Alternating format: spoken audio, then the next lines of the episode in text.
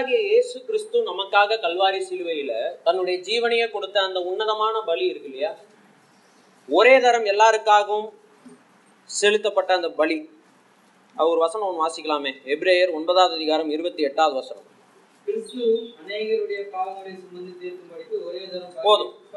கிறிஸ்து L அநேகராகிய நம்ம எல்லாருடைய பாவங்களையும் சுமந்து தீர்க்கும்படி ஒரேடியா சுமந்து முடிக்கும்படி ஒரே ஒரு தரம் என்ன செய்யப்பட்டார்? அது எப்படி பலியிடப்பட்டார் அவர் எவ்வளவு கஷ்டப்பட்டார் அவருடைய உச்சந்தலையில் உள்ளங்கால் வரை அவருடைய சரீரத்தில் அவர் அடைந்த வேதனைகள் என்ன அவமானங்கள் என்ன இது எல்லாத்தையும் நம்ம நினைச்சு பார்த்து நம்ம கத்தருக்கு வந்து உள்ளம் முருக அவருக்கு நன்றிகளையும் நம் துதிகளையும் ஏறெடுத்தோம். அது நமக்கு தெரியும். ஆனா இங்க என்ன பிரச்சனை நடக்குது நம்முடைய வாழ்க்கையில அப்படின்னு சொன்னா அந்த பலி அந்த மேலான பலி இருக்கு இல்லையா? அந்த மேலான பலிக்கு நாங்க தகுந்த மறுமொழி நம்முடைய வாழ்க்கையில தருகிறோமா? தகுந்த ரெஸ்பான்ஸை நம்முடைய வாழ்க்கையில நம்ம தருகிறோமா? அப்படின்றதுதான் ஒரு கேள்விக்குறியா இருக்கு. அதாவது நம்மளால மீண்டு வரவே முடியாது என்கிற ஒரு நிலைமைக்குள்ளாக நம்ம தள்ளப்பட்ட பிறகு அந்த ஒரு இடத்துல மீளாத ஒரு இடத்துல மீளவே முடியாது காப்பாற்றப்படவே முடியாதுன்ற ஒரு இடத்துல இருந்து ஒருவர் தன்னுடைய உயிரையே கொடுத்து நம்மை காப்பாற்றி விட்டார் அப்படின்னு சொன்னான் சாதாரணமா சொல்றேன். அந்த ஒருவர் செய்த அந்த ஒரு உதவிக்கு நாம ஏதாவது ஒரு ரெஸ்பான்ஸ் நம்ம என்ன செய்வோம்? செய்வோம். ஆமாவா இல்லையா? இப்போ இப்போ உதாரணத்துக்கு வந்து எனக்கு வந்து ஒரு மோசமான ஒரு நோய் இருக்குதுன்னு வச்சுக்கோங்களேன். என்னை வந்து எனக்கு ஒரு ஆப்ரேஷன் பண்ணணும்னு ஆசை ஆசைப்படுறாங்க. டாக்டர் சொல்லிட்டாங்க வேற வழியே இல்லை பண்ணி தான் ஆகணும். அப்போ என்ன பண்ணுறாங்க ஹாஸ்பிட்டல் அட்மிட் பண்ணதுக்கப்புறம் ஆப்ரேஷன் தான் பெரிய ஆப்ரேஷனாக மாறிடுது. நம்ம நினச்சி கூட பார்க்க முடியாத அளவுக்கு பெரிய ஒரு ஆப்ரேஷனாக மாறிடுது. பில்லு வந்து ஏகப்பட்டது எகிரிடுது. ஒரு டுவெண்ட்டி த்ரீ இருபது லட்சம் இருபத்தஞ்சு லட்சம் எகிரிடுன்னு வச்சுக்கோங்களேன் ஒரு ரெண்டு வாரத்தில். அந்த மாதிரி சூழ்நிலையில் ஆப்ரேஷன் பண்ண டாக்டர் சொல்கிறாரு நான் வந்து உங்களுக்கு வ- என்னுடைய ஃபீஸ் வந்து 40000 ரூபாய். அதை நான் என்ன செய்யலை?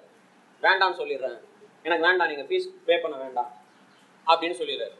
ஹாஸ்பிட்டல் அட்மினிஸ்ட்ரேஷன் சொல்லுது உங்களால் பார்த்தா காசு கட்ட முடியாத மாதிரி தெரிஞ்சு நீங்கள் உயிர் பிழைக்கிறது தான் எங்களுக்கு முக்கியம். அதனால நீங்கள் ஒரு பைசா எனக்கு தர வேணாம் அப்படின்னு சொல்லி சொல்லிடுறாங்க. இப்போ நான் மறுபடியும் உயிரோட எங்கள் வீட்டுக்கு நல்லா வந்துட்டேன். இப்போ நான் என்ன செய்யணும்? அந்த ஹாஸ்பிட்டலுக்கும் அந்த டாக்டருக்கு என்ன செய்யணும்? என்ன செய்யணும்? ரொம்ப நன்றிங்க. அப்படின்னு சொன்னால் போதும்னு நினைக்கிறீங்களா? நான் அட்லீஸ்ட் ஒரு ஸ்வீட் பாக்ஸாவது என்ன செய்வேன்? வாங்கி அட்லீஸ்ட் அவ்வளோதான் முடியும் நம்மளால. ஒரு ஒரு ஸ்வீட் பாக்ஸ் ஒரு பாக்ஸ் ஃபுல்லாக லட்டு அல்வாவோ ஏதோ ஒன்று அல்வா கொடுக்க முடியாது. ஒரு லட்டு அந்த மாதிரி ஏதாவது ஒன்று கொண்டு போய் என்ன செய்யலாம்? கொடுத்து ரொம்ப நன்றிங்க. எனக்கு நீங்கள் எப்படி இது பண்ண சொல்கிறதுனே தெரியல. அப்படின்னு சொல்லிட்டு சொல்லிட்டு அதோட அந்த வாழ்நாள் ஃபுல்லாக அந்த ஹாஸ்பிட்டல் பக்கம் போகிறப்போ வரப்போ அந்த ஹாஸ்பிட்டல் ஞாபகம் வரப்போ நான் மருந்து சாப்பிட்றப்போலாம் அந்த ஹாஸ்பிட்டலில் நான் நினைக்காம என்ன செய்ய முடியாது? இருக்க முடியாது. அப்போ ஏதாவது ஒரு மறுமொழி என் வாழ்க்கையில் வந்து என்ன செஞ்சிருது அப்படின்னா அந்த ஹாஸ்பிட்டலுக்குள்ளே போயிட்டு போகும்போது இருந்த நான் வேற வெளியே வந்த பிறகு என் வாழ்க்கை டோட்டலாக என்ன செஞ்சிருது? ஒரு திருப்பம் ஏற்படுது இல்லை ஒரு மாற்றம் ஏற்படுது. என் சிந்தனையில ஒரு மாற்றம் வாழ்க்கையை நான் அணுகு அணுகிற அந்த முறையில ஒரு மாற்றம் உதவி அப்படின்றதுக்கு ஒரு அடையாளமா நான் பார்க்கிற நபர்களுடைய வாழ்க்கையினுடைய தாக்கம் இதெல்லாம் என் வாழ்க்கையை வந்து என்ன செஞ்சிருதுன்னா புரட்டி போட்டுருது. இது வந்து சாதாரணமா ஒரு இதுல சொல்றேன். இப்போ அப்படியே நீங்க வந்து கத்ராக இயேசு கிறிஸ்துவை நினைச்சு பாருங்க. இன்னைக்கு நம்ம உருகி உருகி நன்றி சொன்னோம். அப்படி உருகி உணர்ந்து அழுகையோடும் கண்ணீரோடும் கர்த்தர் செய்த நன்மையை நினைச்சு பார்த்து நன்றி சொல்ற நம்முடைய வாழ்க்கையில அதுக்கு என்ன மறுமொழி நம்ம செய்யறோம் நம்ம என்ன சொல்லுவோம்? கர்த்தாவே நான் என்னத்தை செலுத்த முடியும்? நன்றி மட்டும் என்ன செய்கிறேன்? செலுத்துகிறேன். தேங்க்யூ அதுல முடிஞ்சிருமா அது? உண்மையாலுமே நன்றி செலுத்துறதுனா என்ன? அந்த திரும்பி எனக்கு கொடுத்த இந்த வாழ்க்கையில அந்த பலி கர்த்தராக இயேசு கிறிஸ்து சிலுவையில மறித்த ம- அந்த மரணத்துக்கு ஒரு பொறுப்புள்ள நிலைமையில என் வாழ்க்கையை நான் வாழ்றது தான் நான் நன்றின்னு என்ன செய்ய முடியும்? சொல்ல முடியும். அந்த ஒரு வாழ்க்கையை பத்தி தான் நம்ம படிச்சுட்டு இருக்கோம். அந்த வாழ்க்கையை பத்தி படிச்சுட்டு இருக்கும்போது தான் இங்க நம்ம பார்த்தோம் எப்படி நாம மறுமொழி கொடுக்கறது? எப்படி நாம அந்த மேலான பலிக்கு நம்முடைய வாழ்க்கையில மறுமொழி கொடுக்கறது? அப்படின்னு சொல்லி பார்த்தோம் படிச்சுட்டு இருந்தோம். போன வாட்டி நம்ம பார்க்கும்போது ஒரு எச்சரிப்பை பார்த்தோம். ஒரு எச்சரிப்பை பார்த்தோம். ஏன்னா அந்த மேலான பலி என்பது ஒரு எச்சரிப்போடு சேர்ந்து தான் வருது. என்ன எச்சரிப்போடு சேர்ந்து வருது? ரைட் அது கத்ராகி இயேசு கிறிஸ்துவே ஒரு இடத்துல சொல்லும்போது சொல்றாரு. என்னை அந்த குமாரனாகிய விசு குமார் குமாரனை விசுவாசிக்கிறவன் ஆக்கினைக்குள்ளாக தீர்க்கப்படான். அதாவது கத்ராகி இயேசு கிறிஸ்துவினுடைய மேலான பலியை நம்பி ஆம் அவர் என் பாவங்களுக்காக தான் மறித்தார் அடக்கம் பண்ணப்பட்டார் உயிரோடு எழுந்தாருன்னு நம்புற அந்த விசுவாசிக்கிற ஒரு மனிதன் அவன் தண்டனைக்குள்ளாக என்ன செய்ய மாட்டான்? தீர்க்கப்பட மாட்டான். அதாவது நித்தியமான பாவ தண்டனை பாவத்துக்கான தண்டனைக்குள்ளாக அவன் என்ன செய்ய மாட்டான்? போக மாட்டான். ஆனால் தேவனுடைய குமாரனை விசுவாசிக்காதவன் அவன் தேவனுடைய குமாரனை விசுவாசிக்கலன்ற ஒரே காரணத்துக்காக அவன் ஆக்கினை தீர்ப்புக்கு உட்பட்டு ஆயிற்று. அதாவது அவன் ஏற்கனவே தண்டனைக்கு தீர்க்கப்பட்டு விட்டான். காரணம் என்னன்னா வேற எந்த ஒரு ரீசனையும் இயேசு கிறிஸ்து சொல்லல. நீங்க இந்த வசனம் எங்க இருக்குன்னு கேட்டீங்கன்னா யோவானது சுவிசேஷம் மூணாவது அதிகாரம் பதினாறுல இருந்து பதினெட்டு வரை வாசிங்க. நான் அப்புறம் சொல்ற விஷயம்லாம் அதுல இருக்கு. சரிங்களா? அந்த பதினெட்டாவது வசனத்தை பாத்தீங்கன்னா சொல்றாரு தேவனுடைய குமாரனை விசுவாசிக்காதவன் அவன் ஆக்கினை தீர்ப்புக்கு உட்பட்டாயிற்று. காரணம் சொல்றாரு கீழே அவன் ஒளியை பார்க்கலும் எதை அதிகமா விரும்புகிறான்? இருளை அதிகமாய் விரும்புகிறான். ஒளி வேண்டாம். இருளை அதிகமாக ஏன் அவன் இருளை விரும்புகிறான்னு கீழே போட்டிருக்கு. ஏன் அவன் இருளை விரும்புகிறான் விரும்புகிறான்னா இருள் வந்து அவன் சொல்றது எல்லாத்துக்கும் ஓகே சொல்லுது. ஆனா ஒளி வந்து உன்கிட்ட இந்த இடத்துல பிரச்சனை இருக்குதுன்னு லைட் அடிச்சு என்ன செய்யுது? காட்டுது. அது யாருக்கு பிடிக்கல? இந்த மனுஷனுக்கு பிடிக்கல. அதனால இயேசு கிறிஸ்துவனுடைய பலி எனக்கு வேண்டாம். அப்படி அவர் செத்தா என்ன சாவல்னா என்னன்னு இவன் என்ன செஞ்சிடறான்? பொறுப்பு இல்லாம இருந்துடுறான். அதனால இவன் எங்க கொண்டு போக போறான்? வேற எந்த விஷயம் சொல்ல நீ பாவி நீ நீ வந்து இப்படிப்பட்டவன் நீ அப்படிப்பட்டவன் அதை செய்து விட்டாய் இதை செய்து விட்டாய். அதெல்லாம் அவர் பேசவே இல்லை. அந்த வசனத்தை வாசிக்கலாம் யோவானதுன சுவிசேஷம் மூணாவது அதிகாரம் பதினெட்டுல இருந்து வாசிங்க. அவரை விசுவாசிக்கிறவன் இயேசு கிறிஸ்துவை விசுவாசிக்கிறவன் ஆக்கினைக்குள்ளாக தீர்க்கப்பட மாட்டான். அப்படி விசுவாசிக்காதவன் தேவனுடைய ஒரே பேரான குமாரனுடைய நாமத்தில் விசுவாசம் உள்ளவனாய் இராதபடியால் அவன்.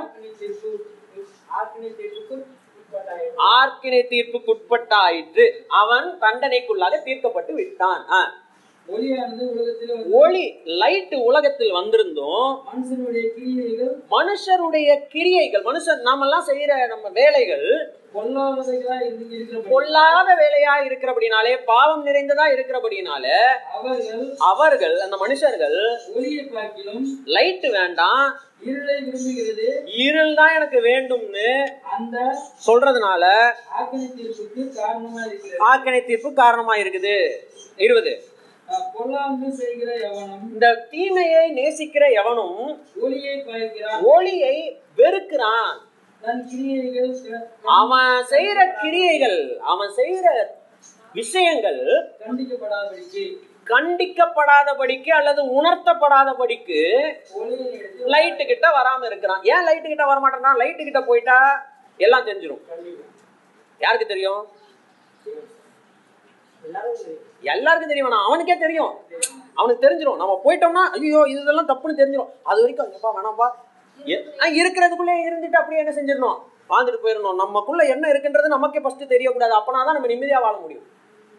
அதாவது நீங்க செய்யற தவறு எவ்வளவு மோசமானதுன்னு உங்க உங்களுக்கு தெரிஞ்சிச்சுன்னு வச்சுக்கோங்களேன். நிம்மதியா நீங்க வாழ முடியாது. அதனால இவங்க என்ன செய்யறாங்கன்னா மனசாட்சியை மழுங்கடிப்பதற்கான வேலை. என்னது? நான் வந்து ஒளி கிட்ட வரமாட்டேன். நான் இருளிலேயே இருக்கிறேன். இதுதாங்க பிரச்சனைன்னு ஏசு கிறிஸ்து சொல்றாரு. இது அப்படியே நம்ம தேவனுடைய பிள்ளைகளாகிய நமக்குள்ளேயும் அதே விஷயத்தை கொண்டு வரும். இயேசு கிறிஸ்துவனுடைய மேலான பலியை விசுவாசிக்கிற கூட்டம் தான் இங்க. ஆனா விசுவாசிக்கிற கூட்டம் மறுமொழியா என்ன செய்கிறோம்? அன்னைக்கு விசுவாசிச்சோம். இன்னைக்கும் விசுவாசிக்கிறோமா அப்படின்னு கேட்டா ஆம் அப்படின்னு தான் எல்லாரும் என்ன செய்வோம்? சொல்லுவோம். அப்ப என்னன்னா உண்மையாகவே நாம் இயேசு கிறிஸ்துவனுடைய மேலான பலியை விசுவாசிக்கிறவர்களா இருந்தா அது நிமித்தம் தான் எனக்கு பாவம் மன்னிக்கப்பட்டிருக்கின்றத நம்புறவர்களா இருந்தா அது நிமித்தமா தான் என் ஆத்மா ஈடேறும்னு நம்புகிறவர்களா இருந்தா நாம கெட்டு போக என்ன செய்ய மாட்டோமா? பின் வாங்க மாட்டோம். அதுக்கு பதில் என்ன செய்வோம்? விசுவாசிப்போம். அதுக்கு பதில் என்ன செய்வோம்? விசுவாசிப்போம். இதுதான் அவரு பத்தாவது அதிகாரத்தினுடைய கடைசியில சொல்ற விஷயம். இப்ப பதினோராவது அதிகாரத்தை ஆரம்பிக்கிறார். எப்படி ஆரம்பிக்கிறார்னா நீ நாம் விசுவாச நம்ம பின்வாங்குகிறவர்கள் அல்ல கெட்டு போகிற வழியில போறவங்க அல்ல. தேவனுடைய குமாரனை காலின் கீழே போட்டு மிதித்து என்னை பரிசுத்தம் செய்த உடன்படிக்கையின் ரத்தத்தை அசுத்தம்னு எண்ணி கிருபையின் ஆவியை நிந்திக்கிறவன் அல்ல அப்படின்னு சொல்லுகிற ஒவ்வொருவரும் செய்ய வேண்டிய ஒரு விஷயம் என்னன்னா விசுவாசிக்க வேண்டும். அப்படின்னா என்ன? அப்படின்னு பதினோராவது அதிகாரத்தில் ஆரம்பிக்கிறோம். அது என்ன வாசிங்க? விசுவாசமானது. விசுவாசமானது. எல்லாம் சொல்றாங்களே விசுவாசியுங்கள் விசுவாசியுங்கள் விசுவாசியுங்கள் விசுவாசியுங்கள்ன்றாங்களே அப்படின்னா என்ன? விசுவாசமானது. நம்பப்படுகிறவைகளின் நம்பப்படுகிறவைகளின் உறுதியும் காணப்படாதவைகள் நிச்சயமா இருக்கிறது. பார்க்க முடியாதவைகளின் நிச்சயமுமாய் இருக்கிறது. இது வந்து நமக்கு மனப்பாடமா தெரிந்த. இப்போ இன்னொரு வசனத்துக்கு போயிட்டு அதுக்கப்புறம் நான் இங்கே வரேன். ஏன்னா சில விஷயங்களை நம்ம வந்து புரிந்து கொள்ளணுன்றதுக்காக ஒன்று பேதுருவாங்க ஒன்று பேதுரு. நான் சொல்றது எங்கேயாவது புரியலன்னா டக்குன்னு நிறுத்திடுங்க. நிறுத்திட்டு எனக்கு புரியலன்னு சொல்லுங்க நான் திரும்ப சொல்றேன். சரிங்களா? ஒன்று பேதுரு அஞ்சாவது அதிகாரம்.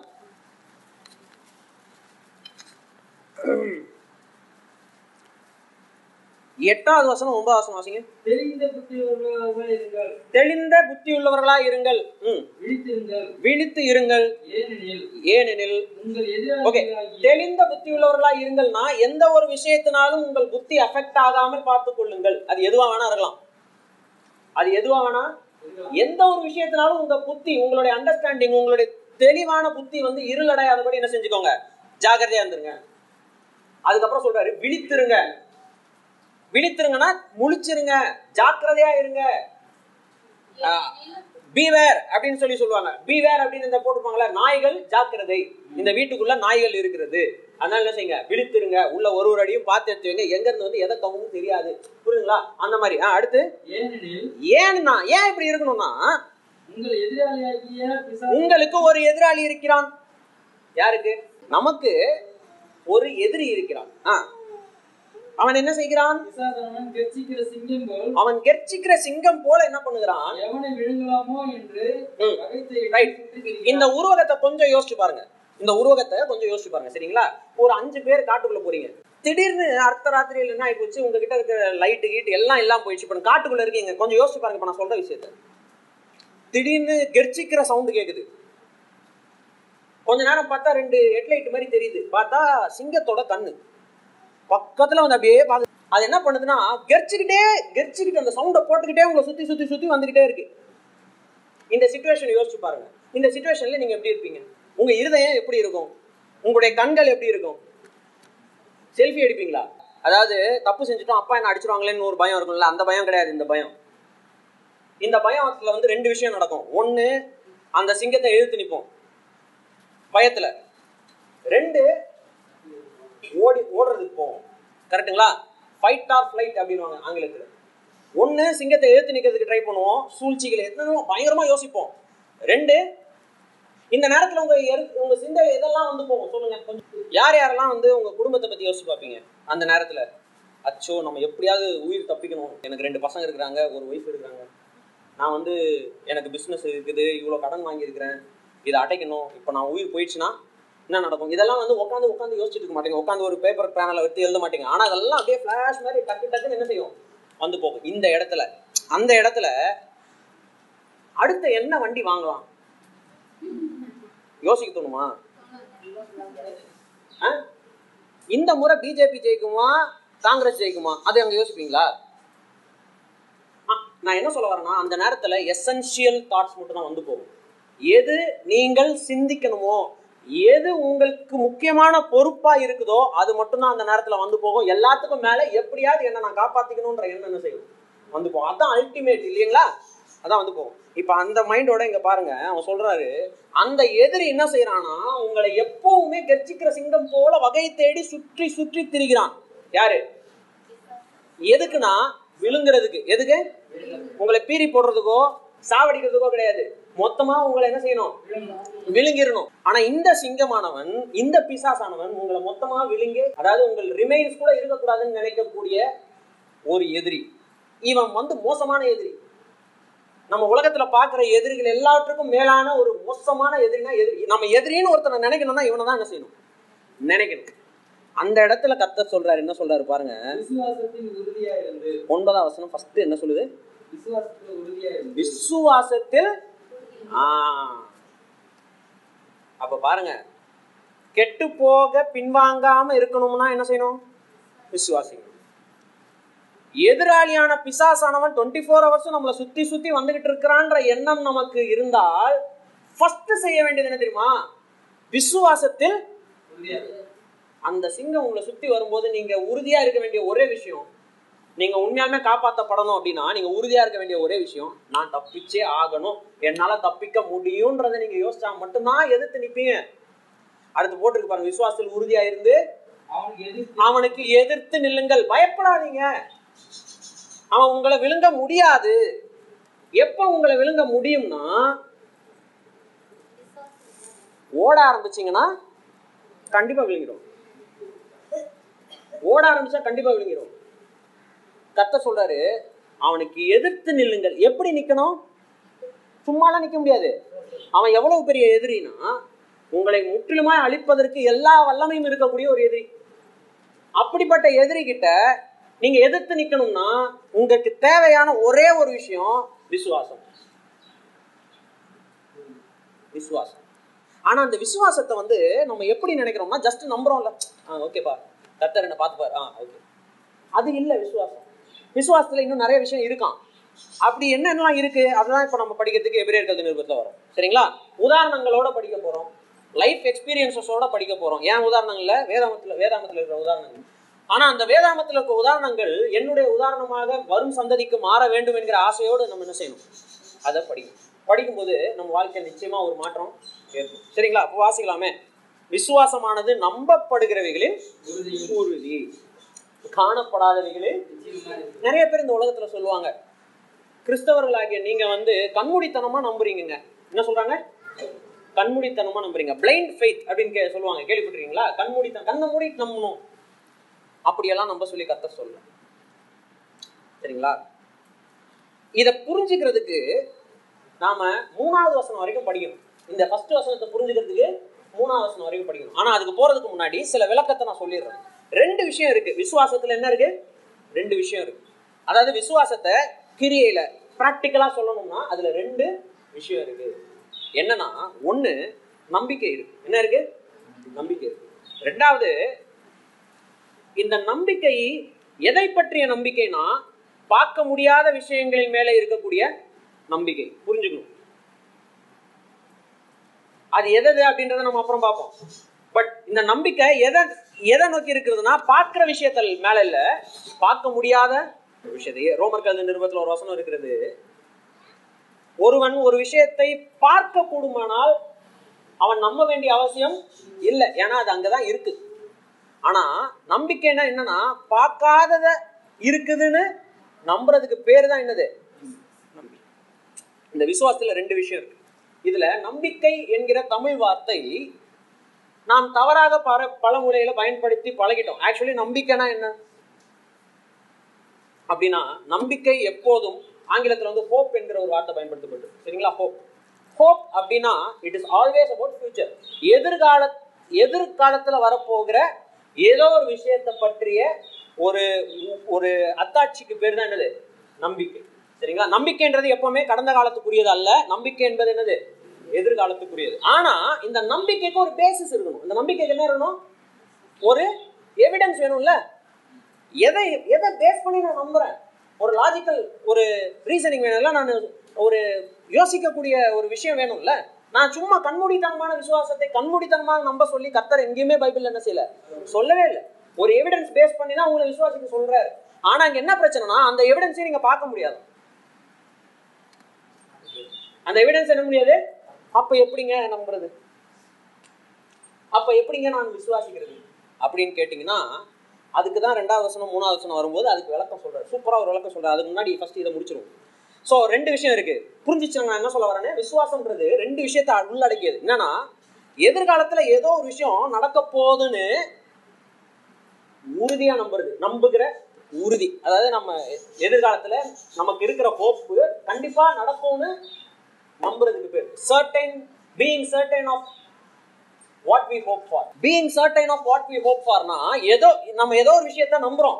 எதிர்காலத்துல எனக்கு இப்படி என் லைஃப் வந்து இப்படி இருக்கும் அப்படின்னு நம்புறோம். விசுவாசிகளா நம்ம அப்படி நம்புறோம். நமக்கு தெரியும் என்ன நம்புறோம்னு.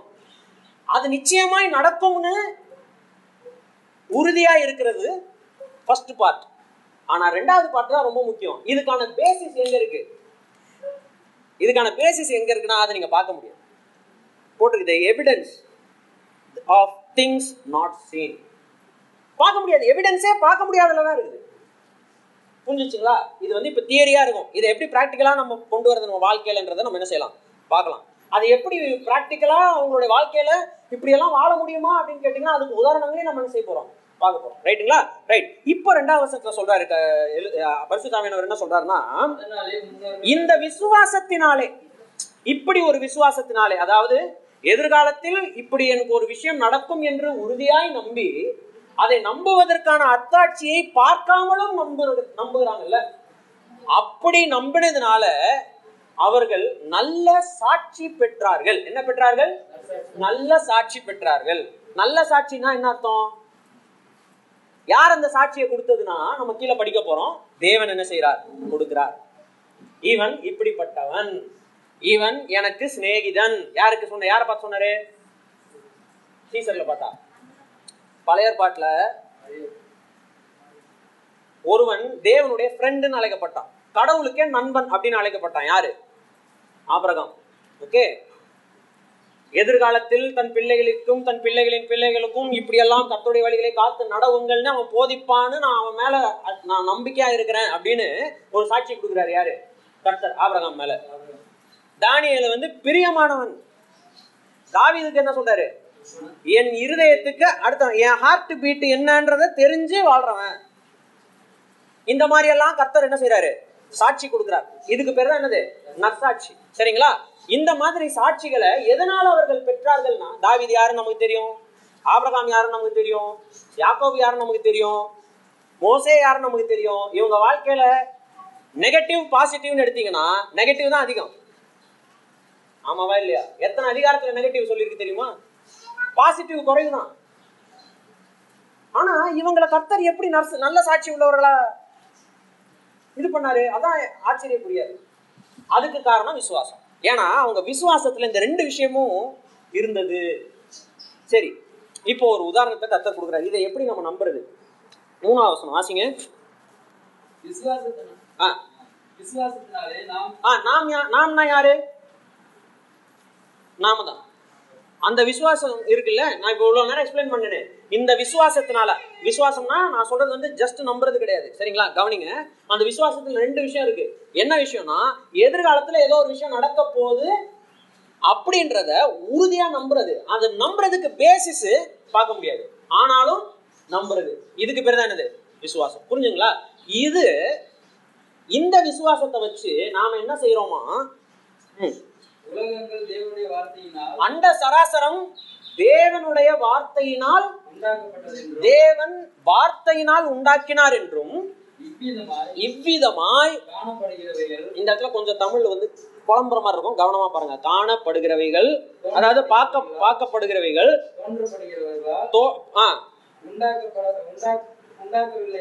உண்டாகவில்லை என்றும். ஓகே ஃபர்ஸ்ட் இங்க கவனிங்க. இன்னைக்கு உலகத்துல இருக்கிற எல்லாரும் நம்மை பார்த்து கேலி செய்யற ஒரே விஷயம் என்னன்னா நீங்க கண்மூடித்தனமா நம்புறீங்க கண்மூடித்தனமா நம்புறீங்க. நம்மளுடைய வாழ்க்கை கிட்டத்தட்ட அதே மாதிரி தான் நம்ம இருக்கோம். அதனால என்ன செய்யறோம் அப்படின்னு சொன்னா நமக்கு அவங்களுக்கு பதில் சொல்ல என்ன செய்யல? தெரியல. ஆனா இந்த இடத்துல பரிசுத்தாவியானவர் சொல்றாரு நாம் ஒரு விஷயத்தை அண்டர்ஸ்டாண்ட் பண்ணி இருக்கிறோம் எந்த விஷயத்த? பை ஃபெய்த் வி அண்டர்ஸ்டாண்ட் விசுவாசத்தினால ஒரு விஷயத்தை நாம் நன்றாக புரிந்திருக்கிறோமா? அதாவது உண்மையாலுமே விசுவாசிக்கிறவன் நன்றாக புரிந்திருப்பான் குழப்பமே இல்லாம. என்ன பண்ணா இந்த பார்க்கிற பூமி அந்த பெரிய அண்ட சராசரம் இருக்கு இல்லையா? இந்த யூனிவர்ஸ் இருக்கு இல்லையா? இது தானாக உண்டாகவில்லை என்பதை என்ன செய்திருப்பான்? நல்லா அண்டர்ஸ்டாண்ட் பண்ணியிருப்பான்.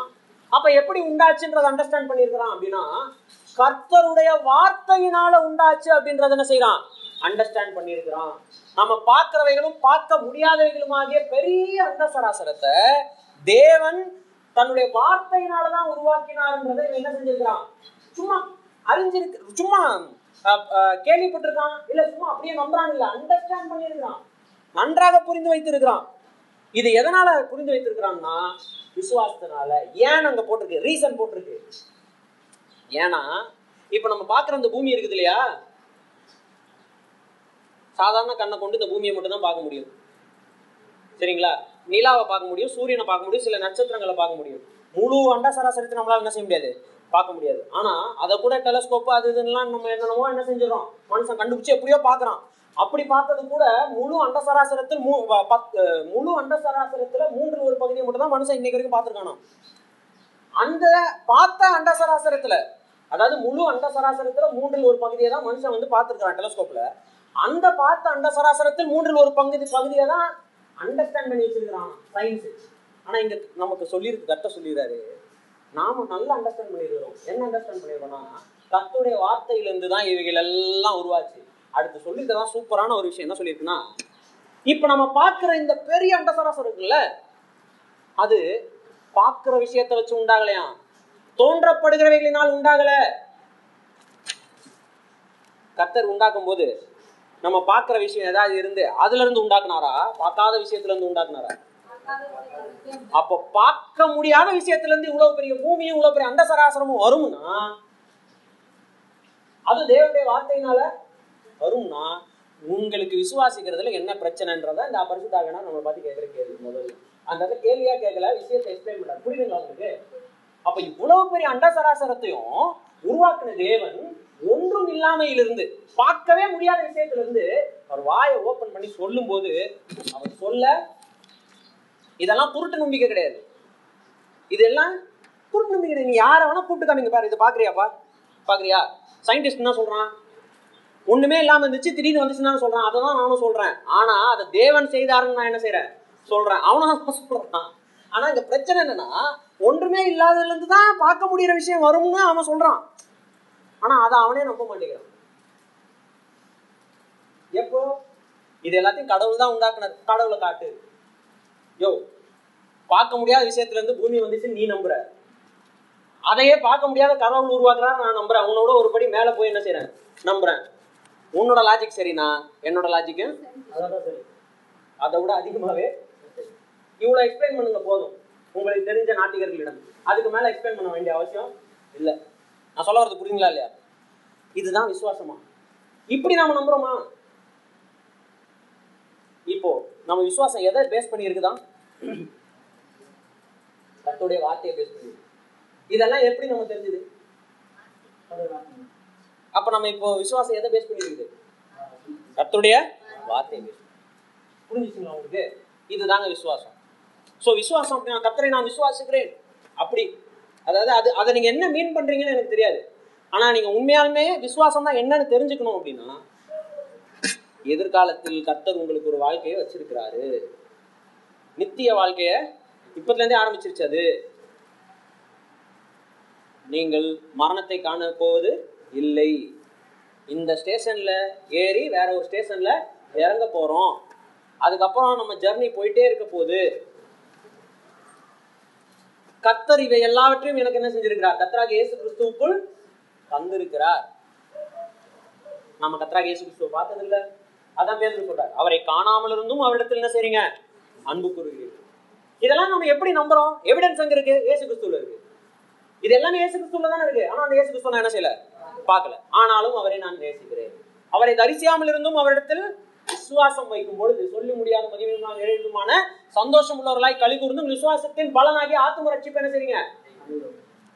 இந்த விசுவாசம் இருந்தால் இப்படிப்பட்ட விசுவாசம் இருந்தால் எதிராளியாகிய பிசாசானவனை எதிர்த்து நிற்க முடியும். அது விசுவாசம் இருந்தால் இல்ல அந்த விசுவாசத்தில் உறுதியா இருந்தால் எதிராளியான பிசாசானவனை எதிர்த்து நிற்க முடியும். நம்ம என்ன பண்றோம்னா அவன் சுத்தி சுத்தி சவுண்டு போறது டென்ஷன் ஆயிட்டு பேசாம ஓடலாம் ட்ரை பண்றோம் அவனும் விடாம நம்மள பின்னாடி வந்து என்ன செஞ்சிடறான்?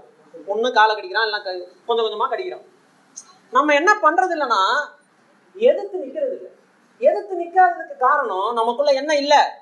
அதுதான் அது விசுவாசம் இருக்குது. அதுல உறுதி இல்லை. என்ன இருக்கு? விசுவாசம் இருக்கு. விசுவாசம் இல்லைன்னா யாரும் சொல்ல முடியாது. விசுவாசம் இல்லைன்னா அந்த ரூமுக்கு வந்துருக்கவே மாட்டோம். விசுவாசம் இருக்கு. ஆனா அதுல என்ன இல்ல? ஒரு நிலைத்தன்மை இல்ல. ஒரு உறுதி இல்ல. யாராவது கூப்பிட்டு உங்ககிட்ட அந்த விசுவாசத்தை பத்தி கேள்வி கேட்டா அவங்களுக்கு சாந்தத்தோடும் பல அஹ், அஹ், சாந்தத்தோடும் வணக்கத்தோடும் உத்தரவு சொல்றதுக்கு ரெடியா இல்ல. அந்த விசுவாசத்துக்கு பேசிக்கே வேதவசனம் தான். அதனாலதான் வேதவசனத்தை படிங்க. அதனாலதான் வேதவசனத்துல வளருங்க. அதனாலதான் வேதவசனத்தை கற்றுக்கொள்ளுங்க. வேதவசனத்துல உறுதிப்படுங்க. வேதவசனத்துல வேறொன்று நில்லுங்கன்னா சொல்றதுக்கு ரீசன் அதுதான். இதுல ஸ்ட்ராங்கா இருந்தோம்னா விசுவாசத்துல உறுதியா இருக்க முடியும். விசுவாசத்துல உறுதியா இருந்தா எதிராளிய எதிர்த்து நிற்க முடியும். இப்படி எல்லாம் வாழ முடியுமான்னு கேட்டா முதல் உதாரணம் சொல்லியிருக்கு. வாசிச்சுட்டு முடிச்சிடலாம். அடுத்த முறை கத்தருக்கு சித்தமானா நம்ம பார்க்கும் பொழுது அந்த உதாரணத்தை வைத்து நம்ம என்ன செய்யலாம்? பார்க்கலாம். நீங்க வீட்ல போயிட்டு என்ன பண்ணீங்கன்னா இப்போ கேள்வி கேட்க போறோம். அந்த கேள்வியை மட்டும் யோசிச்சு அதை இதோட ரிலேட் பண்ணி என்ன செய்ய போறீங்க? பார்க்க போறீங்க. ரைட் நான்காவது வசனம். இப்படிப்பட்ட விசுவாசத்தினாலே ஆபே என்கிற ஒரு மனிதன் அவனுடைய அண்ணனாகிய காயின காயின் செலுத்தின பலியை விட மேன்மையான பலியை தேவனுக்கு செலுத்தி தேவனுக்கு செலுத்தினான். அதனாலே அவன் அதனாலே அவன் தேவனால் அக்செப்ட் பண்ணப்பட்டான். அவனுடைய காணிக்கைகளை குறித்து தேவனே சாட்சி கொடுத்தார். அவன் அன்னைக்கே செத்து போனான். அன்னைக்கு இல்ல அதுக்கப்புறம் கொஞ்ச நாள்ல அவன் அண்ணன் கொன்னுட்டான். ஆனாலும் அவன் வாழ்க்கை இன்னைக்கு வரைக்கும் நம்மளிடம் பேசி கொண்டிருக்கிறது. இப்படின்னு ஒரு மனுஷனை பத்தி ஒரே வார்த்தை ஒரே வர வசனத்துல என்ன செஞ்சிட்டாரு. முடிச்சிட்டாரு. ஆனா இவன் இதெல்லாம் எதனால எப்படி செஞ்சான்? விசுவாசத்தினால. இப்ப நான் கேட்கிற கேள்வி அதுதான். விசுவாசம்னா என்னன்றதை நான் கிளியரா உங்களுக்கு எக்ஸ்பிளைன் பண்ணியிருக்கேன் அந்த அந்த விஷயத்தை அப்படியே ஆவேலுடைய லைஃப்ல பொருத்தி பாருங்க.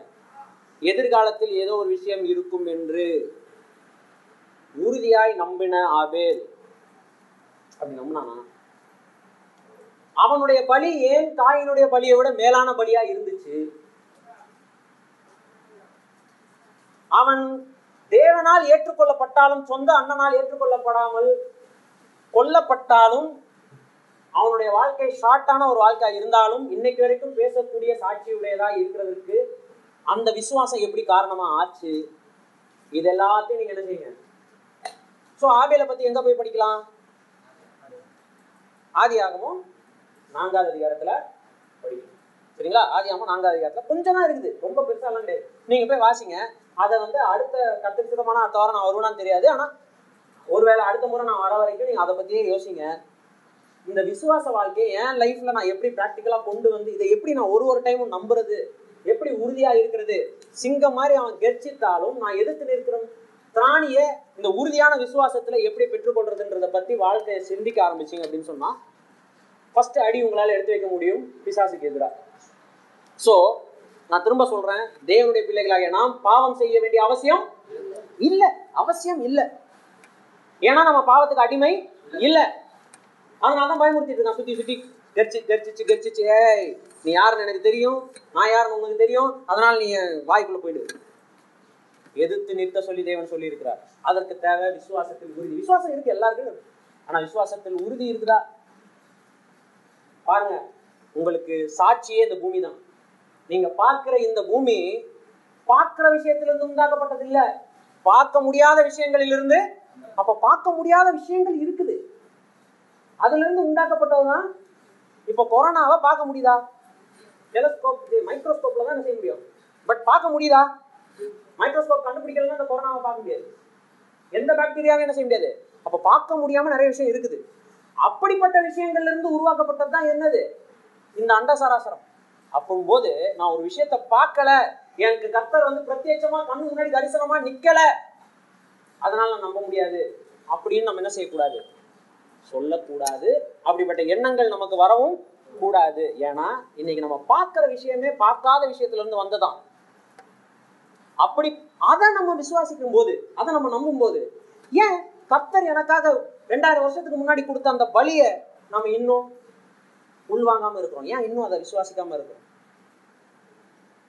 ப்ராக்டிக்கலா யோசிங்க. உங்க லைஃப் மாறும். என்னுடைய லைஃப் மாறும். நம்ம எல்லாருடைய லைஃப்பும் மாறும்.